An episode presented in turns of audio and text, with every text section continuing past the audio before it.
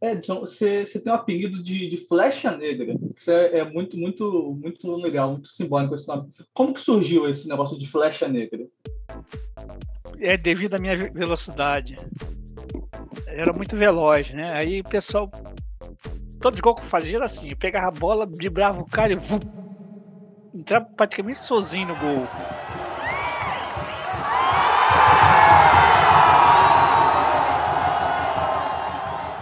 Vibrava e já ia lá na cara do gol e metia gol. Aí o pessoal apelidou, flecha negra, flecha, flecha, aí pegou.